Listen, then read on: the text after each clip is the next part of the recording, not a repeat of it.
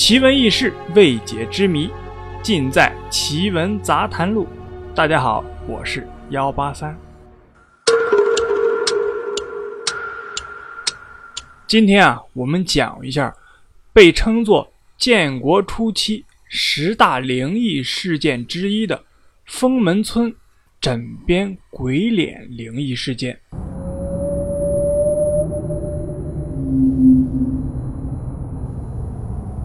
说到封门村呢，很多人都知道啊，封门村被称为中国第一鬼村，因其逆风水学的村舍建筑自败风水，人鬼混居，使封门村呢阴气太重，从而产生了各种的灵异事件。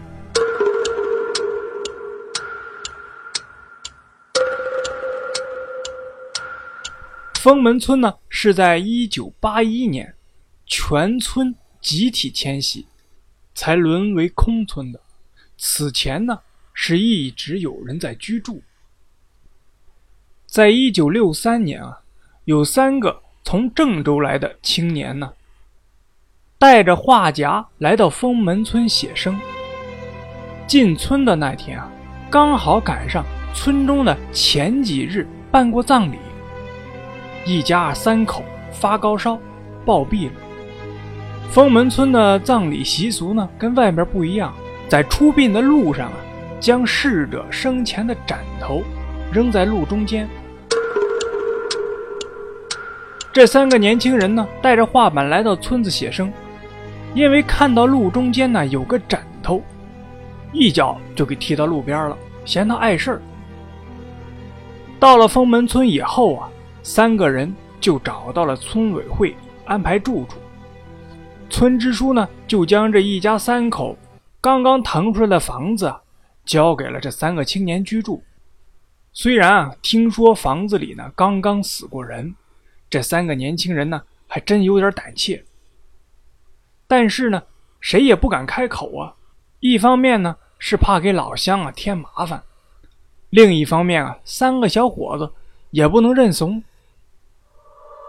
然而呢，这三个年轻人住进来以后啊，就怪事连连，经常啊听见半夜有孩子在外面喊“妈妈，妈妈”，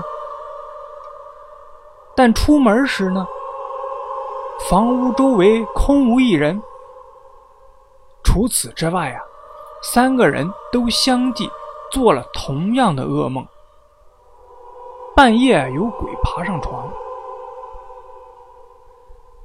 有一天啊，其中一个人在白天打开衣柜找衣服，突然惊叫一声，昏厥在地上。醒来之后呢，称自己看到衣柜中的衣服后面藏着一张鬼脸，竟然和自己梦到的鬼脸一模一样。其他两人就翻衣柜去找，并没有发现什么奇特之处。当天啊，昏倒之人便发起了高烧。然而第二天呢，又有人梦见了鬼脸，惊醒的时候呢，就听见外面院子里有哗啦啦的水声。于是趴在窗子上看，月光下看到有个女人的背影，一丝不挂的。在院子里水井旁洗澡，用水一瓢一瓢的冲自己的身体。年轻人正惊奇纳闷儿，那女人突然回了一下头，冲着他诡异的一笑，纵身一跃，跳进了井里。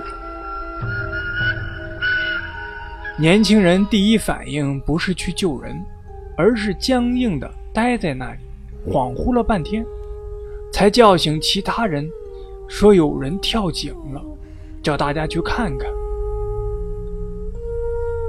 大家打着手电筒去看的时候啊，发现井水水面平静，并没有涟漪波澜，而井边的石台呢是干燥的，盆子和瓢也是干干的，并没有沾过水。所以大家呢只是笑话这个年轻人啊，想女人想疯了，思春过剩。然而此后呢，这个男人也发起了高烧。第三个年轻人啊，看到两个朋友都高烧不退，就非常的着急。然而去县里的路呢又太远，只好在村里啊找郎中、赤脚医生。村民呢也将一些退烧药送了过来。但是在一天夜里呢，这个人也梦到了鬼脸，压在自己身上喘不过气来。惊醒的时候，发现。同伴正压在自己的身上，死命的掐着自己的脖子。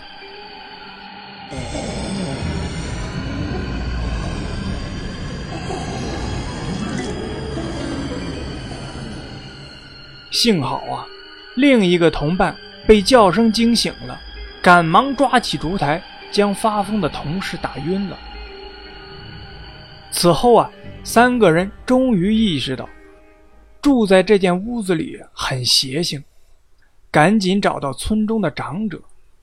这个长者就询问呢，有没有做过违反村俗之事啊？年轻人说，进村以后啊，一直恭恭敬敬，并没有做出任何出格的行为啊，丝毫没有在意踢枕头一事。于是啊，老者将这三个年轻人带着宰杀的鸡和酒。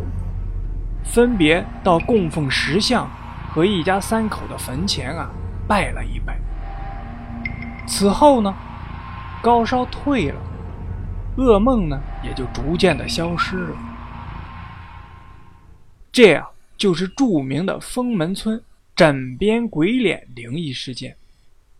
您啊，信则有，不信则无。今天的奇闻杂谈录就到这里了，我是幺八三。